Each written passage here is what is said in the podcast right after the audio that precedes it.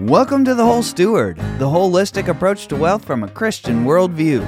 I'm your host, Andrew Stanton, and I'm glad you've joined. Have you ever felt like you can't get ahead in life, or you're working hard and you even got a good review at your job last year? You got a raise, but it doesn't seem to help. Your expenses are going up as well, and it just seems like there's all these external forces that are holding you back. Well, today we talk about something that's even stronger than those. I'll show you what that is and how you have the power to change it today on The Whole Steward. Well, this is episode six, and I am again humbled that you're listening. Thank you for tuning in. I've really appreciated the feedback that I've gotten from some of you who are listening. It warms my heart to know that it's benefited you in some little way. And I appreciate you getting the word out. Right now, we would just like to see the whole steward go out to as many people as we can. So share it with your friends. It's a huge motivation to keep going, and I truly appreciate every one of you. So, what is that thing that holds you back more than anything else? More than your upbringing or your job or inflation or you have too many kids or all these different things that we could bring up as excuses or reasons why we are not able to get ahead. There's too much inflation, or the government's spending too much money, or whatever it is. There are things that do put external pressure on us, but there is one thing that has a bigger impact on you and your ability to build wealth and to thrive in your stewardship and your management of the things God's given you. And that is right between your ears, your mindset. Now, why is mindset so important? Mindset determines who you are, and that leads to what you do and what you have. Now, I'm not the only one to talk about this, and I'm certainly not the first one to talk about this. You can go and listen to countless hours and endless people talking about how important mindset is. Now, why am I talking about it then? Well, because we are going to come at it from a Christian biblical worldview. We here study the holistic approach to wealth from a Christian worldview, and therefore we want to know what does the Bible say about this topic. Let's start with Romans 12:2. Do not be conformed to this world, but be transformed by the renewal of your mind, that by testing you may discern what is the will of God, what is good and acceptable and perfect. You see, you need to know what is God's will. You might be thinking, okay, well, I need to make improvements in you know, maybe my finances or my relationships or my spirituality or physical fitness or maybe managing my material possessions or whatever it may be, you need to look into God's word to discern what is the will of God because renewing your mind means focusing on what God wants you to focus on, what is good and acceptable and perfect. And as we've seen before, you can turn a profit on this activity. All scripture is breathed out by God and is profitable for teaching, reproof, correction, and training in righteousness. So you can become more righteous in how you live your life by studying God's Word. It is very useful to do so, and we need to be renewing our mind on a regular basis. Now, I'm probably going to say some things today that you may not be 100% comfortable with. You may not even be a Christian and think, oh, this is a waste of time. No, I highly encourage you listen anyways because it is helpful to get a perspective from those who you do not agree with. And that is okay. One of the signs of an educated mind is to be able to entertain a thought without assenting to it. So the abundance mindset then appreciates learning new things from those who maybe you may not agree with. Now, the scarcity mindset says, no, I want to limit my thoughts on this topic to what I'm already comfortable with. But I encourage you, expand your thoughts and your mindset and be able to entertain new thoughts, and you might even change your mind on some things. That is okay, and that is part of the abundance mindset. Now, why do I talk about abundance so much? Well, that's because God is an abundant God. Everything He does is in abundance. In fact, He is infinite. But when he created the world, he created it in abundance. there is a lot of water on the earth. There are a lot of animals. In fact, he even wants people to be abundant. He said, Be fruitful and multiply and fill the earth. He wants multiples of people on the earth. It's a lie that says there isn't enough for everybody to go around. Now, certainly that doesn't mean that everything on the earth is infinite, but it is abundant. Energy is abundant, water is abundant, food is abundant, and those with an abundance mindset are the ones who expand our means to harness those resources, to harness the things that God has made to improve the lives of more and more people. Now, most importantly, God is an abundant God when it comes to saving grace. In Ephesians, there are repeated references to how rich He is in mercy. Listen to the ways that Paul refers to our inheritance due to the grace of God according to the riches of his grace. In him we have obtained an inheritance. We were sealed with the Holy Spirit, who is the guarantee of our inheritance until we take possession of it. Having the eyes of your hearts enlightened, that you may know what is the hope to which he has called you, what are the riches of his glorious inheritance in the saints. But God, being rich in mercy, because of the great love with which he loved us, so that in the coming ages he might show the immeasurable riches of his grace and kindness toward us in Christ Jesus. To me, though I am the very least of the saints, this grace was given to preach to the Gentiles the unsearchable riches of Christ, and to bring to light for everyone what is the plan of the mystery hidden for ages in God, who created all things for this reason I bow my knees before the Father, from whom every family in heaven and on earth is named, that according to the riches of his glory he may grant you to be strengthened. Now to him who is able to do far more abundantly than all we could ask or think, according to the power at work within us, to him be glory in the church and in Christ Jesus throughout all generations, forever and ever. Amen. So you see here, repeatedly these references to the unsearchable riches, the abundant grace that God has granted to us. He is an abundant God, both in what He has made physically and what He has done for us spiritually. We see that also with Paul when he's thanking the Philippian church for the gift they had sent him and saying that he had received full payment and more and he was well supplied, he told them that my God will supply every need of yours according to his riches in glory in Christ Jesus. So God is an abundant God. He's the one who supplies all our needs on this earth and gives us even more than that to enjoy.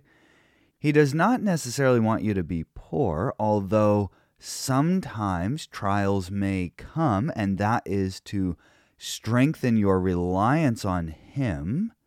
But every time God is blessing His children on this earth, in Scripture, physical blessing is seen as a gift from God and portrayed in a good light. God wants us to be fruitful and multiply, fill the earth and subdue it, to use and manage His creation for His glory. And we do that by working it and providing value for others. That brings glory to God. Now, I don't want you to get the wrong impression here that I'm saying that spiritual blessing is always rendered in physical blessing. It simply is not. And you need to be very careful to not love the things of the world more than loving God. And we've talked about this before. So so this is not a prosperity gospel that if God loves you, you will certainly be rich. No, if God loves you, he will bless you with spiritual blessing, and that is trust and faith in him. And you can see in the hall of faith that there's many people there who trusted God to the point of losing their physical blessings, losing their physical resources and even their own life and their own body. And Jesus talks about this. You need to be willing to give up and surrender and commit everything that you have to God. And it doesn't matter how much you have, you need to commit it to God. We have many examples of godly men who understood this. For example, Job or Joseph. There are plenty, and we should seek to emulate them in how we treat our wealth and also treat the absence of wealth. But the whole point here is that God is an abundant God, both physically and spiritually. So, in just a moment, we'll look at what is the practical living out of this abundance mindset. How do you start to change the way you think to change the results that you get? We will see how starting to think just a little differently will start to change what you do and what you have. And I will say that is for the better. Next on The Whole Steward.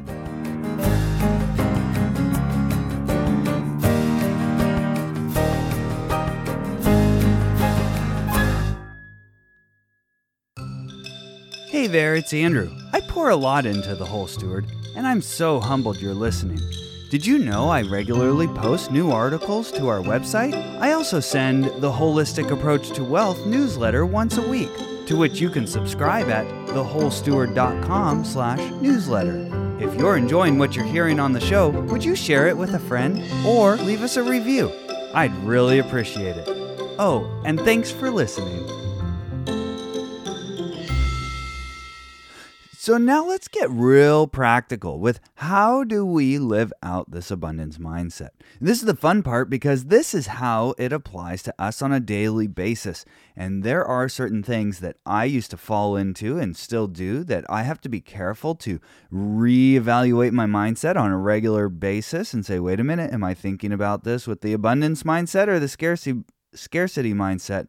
And try to keep yourself on that abundance mindset path. And you'll see as we get into this why and how useful it is and how important it is. So, the first thing is to understand the difference between being poor and being broke. One is a permanent state of mind, the other is a temporary condition. Being poor means you have a state of mind that renders a continual state of poverty. You do not do things that provide value for others. In fact, the poor are often a drag on those who create value. The poor mindset does not render value for others and is not continually seeking how to provide value, but remains doing, remains thinking and doing the things that render a continual state of poverty. Being broke, on the other hand, is a temporary condition. You may know how to work a good job or create value or run a business, and you may just have had a temporary setback. You may have had some business failure or a natural disaster or catastrophe or emergency or something like that, which makes you broke for a time. But your mindset does not shift and say, oh, woe is me, and I'm now I'm in trouble, and I, I'll never I'll never be able to dig myself out of this hole and I'm just stuck. And, uh, you know, the, the poor mindset would make excuses for why you're in that state. Whereas the broke, just being broke doesn't necessarily mean that you have excuses. You may, there may be reasons why you're in that condition, but you think positively and you know how to get out of it. And we've seen this in many cases. For example, when Joseph was sold into slavery by his brothers, he did not adopt a poor mindset. Wow, well, now I'm a slave and I'm stuck just doing this in slavery. No, he continued to work and to provide value for others, and he didn't he had an abundance mindset. He knew he could manage Potiphar's household well to God's glory, and he worked as though working unto the Lord. That then pulled him out of poverty. Do you see how that works? Whereas the poor mindset would say, well, I'm stuck and this is just my lot in life. And, um, you know, my only option is to make excuses and beg. You see the difference? Secondly, the abundance mindset takes control. Now, all within the parameters of God's will. And as a believer, as a Christian, you prayerfully consider these things. But you do not make excuses. You take control of your assets, your time, your material, your health. You give them all purpose and jobs and goals. We also discipline our body to submit to God's will and to work hard with it. And then when it comes to finances, you set up a financial house that is secure and sound and prudent and based on principles of wisdom. I have in front of me a book here called Heads I Win, Tails You Lose by Patrick H. Donohoe. And he goes into the concept of the financial pyramid. For now, you can think of it as tier one, which is your emergency fund. You store six to 12 months of living expenses here. It's guaranteed, liquid, it's a prudent return, and you have full control over it. And then in tier two, you have investments that are full control. They're collateral backed, they produce cash flow and consistency. So residential real estate would fall into this category. Then in tier three, you have investments that have maybe limited collateral, no control, and not necessarily any guarantees. Maybe a syndication where control is relinquished to a professional. Uh, it might be hard money lending or syndicated funds in that case. And then tier four is no guarantees, no collateral. It's very speculative, and you could lose 100% of the investment. So you want to structure and make sure that you are filling and building that pyramid in that order. A lot of times, people will jump. Certainly, that's what I had done in the middle class. We put our assets into tier three, and I didn't have anything at the foundation or tier two think about building that financial house in a secure and sound manner. And the abundance mindset says, well, I know there's a lot to learn in this area, so maybe read a book like this. Uh, I highly recommend it. And then, of course, take action on that. Well, that leads us to number three, and that is be always learning. The abundance mindset is always learning. You will never say, Oh, I know everything I need to know. The abundance mindset is by nature curious, and you constantly are looking for ways to learn, reading, listening, doing. There is so many things to learn in this world, and the abundance mindset looks at everybody and says, What can I learn from you? And you can learn from anybody. You can even learn from the man on the street who's holding a sign begging for food, saying anything helps, you can learn something from him. I challenge you to do it. That is the abundance mindset. Looks at the world and says, There is an abundance of things to learn, and I need to learn more of it.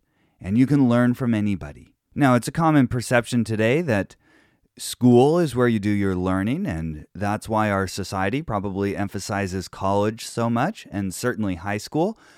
But the abundance mindset says, I'll be a student till the day I die. So be always learning. And number four, the abundance mindset does not want to be average. Think about it. Do you want to be average? Do you want to be the average employee? Do you want to be the average student? Do you want to be the average businessman or the average at anything you're trying to do? Or do you want to be excellent? The abundance mindset seeks to be excellent. We do with excellence whatever we set our mind to do. And that is the abundance mindset. Now, let's look at a few contrasts between the abundance mindset and the scarcity mindset. As we go through, keep in mind, as Keith Weinhold says, the scarcity mindset is abundant and the abundance mindset is scarce. Now, I'm going to go out on a limb here and say that there may be some concepts here that you haven't heard before, but they could be really useful. So go out on a limb. That's where the fruit is. The first example I thought of was clipping coupons. Let's say you clip coupons for mm, two and a half hours a week, and maybe you save $100 a week on groceries. I mean, that'd even be pretty good, probably. If you're spending that much time clipping coupons, you can only cut so much. And that's a scarcity mindset because now you're trying to cut back. You're trying to cut back on what you are spending at the store, which cuts back on the value you provide as a customer. And it's not building wealth. Nobody ever cut their way to wealth. By contrast, think if you use those same two hours to contemplate an investment. Let's say you have money sitting in the bank, and while you're clipping coupons, that money is losing value. Ask yourself this Is it losing value with the rate of inflation right now greater than the coupon clipping you're doing? If you're you may be losing money by having the idea problem, the abundance mindset versus the scarcity mindset would say, well, I need to focus on expanding my means, placing my money in investments that are actually producing income. And then you wouldn't have to clip coupons because your investments are producing income for you. And that is the abundance mindset. I still fall into this trap. Uh, even though I don't clip coupons, the equivalent today might be searching for that sale or that coupon code on Amazon when you're trying to buy an item and oh it's five dollars off and you're you know spending all this time trying to you know save a few bucks. I've I did that just recently. I was trying to buy something. I found myself up late one night researching it, trying to think, okay, am I getting the best deal on this? Is there something I'm missing? And suddenly I just realized, wait a minute. I have capital that I need to move into an investment right now, and here I am spending money, spending time trying to save a little bit of money when what I should really be doing is spending time looking for that next investment. So, this mindset shift will change your actions, and that is what we are going for here. I want you to have actionable takeaways from today. So, the next time you find yourself tempted to clip coupons or spend hours on the internet researching uh, in, an item to buy that you might try to save a few dollars on, think about this. Let's say you have $30,000 in your emergency fund and it's secure in the bank, it's sitting there in your savings account, it's ready to go for that rainy day emergency, and you're earning just a little bit of interest from the bank on it. My bank accounts are with a credit union, and I'm looking at the savings account. It is paying 0.05% interest. So let's say you have that rainy day fund in the bank account. That is $15 a year. 0.05% interest on $30,000.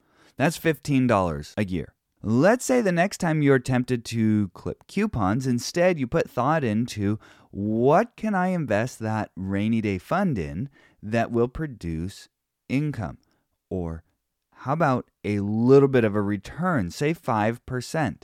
If you could produce a 5% return on the $30,000, that would be $1,500 a year. I can show you some ideas on how to do this in later episodes, but for now, just think this is an idea problem. If you're spending time trying to save five bucks while you're losing the opportunity of making an income from other sources, then you are not having an abundance mindset. Another one to watch out for is driving across town to get the cheapest gas. Have you ever done that before? I know I have. Costco is the cheapest gas in our town, and I've sat in that line plenty of times, but it is always wrapped out and into the street. It's like four to six lanes wide, and there are so many people just sitting there in their cars, idling, waiting to save 50 cents on a gallon. And how much is that saving them at the end of the day? Maybe five bucks on a tank? 10? But you spent 20 minutes of your life waiting to get that cheaper gas. And you could have been using that time to secure a new income stream, make a better investment. And you might say, well, I was listening to a podcast while I was doing that, so I was making a use of the time. But could you have been listening to a podcast while you were exercising instead, got gas quicker, and then worked on your investing when you got home?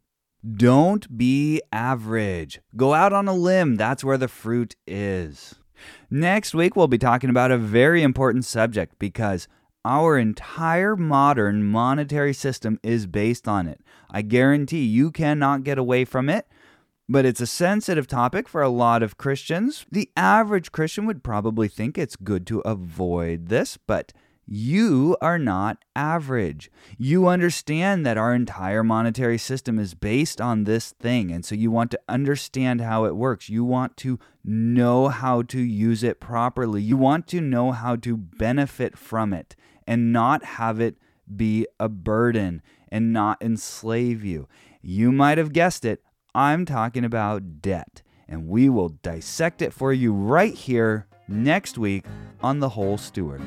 Now that you know more, go out and grow more.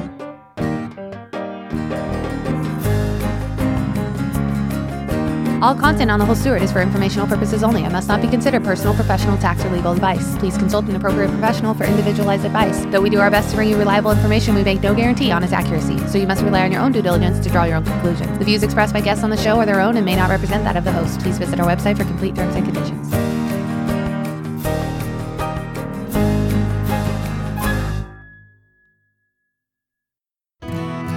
For joining us today for the holistic approach to wealth from a Christian worldview. This show is brought to you by thewholesteward.com.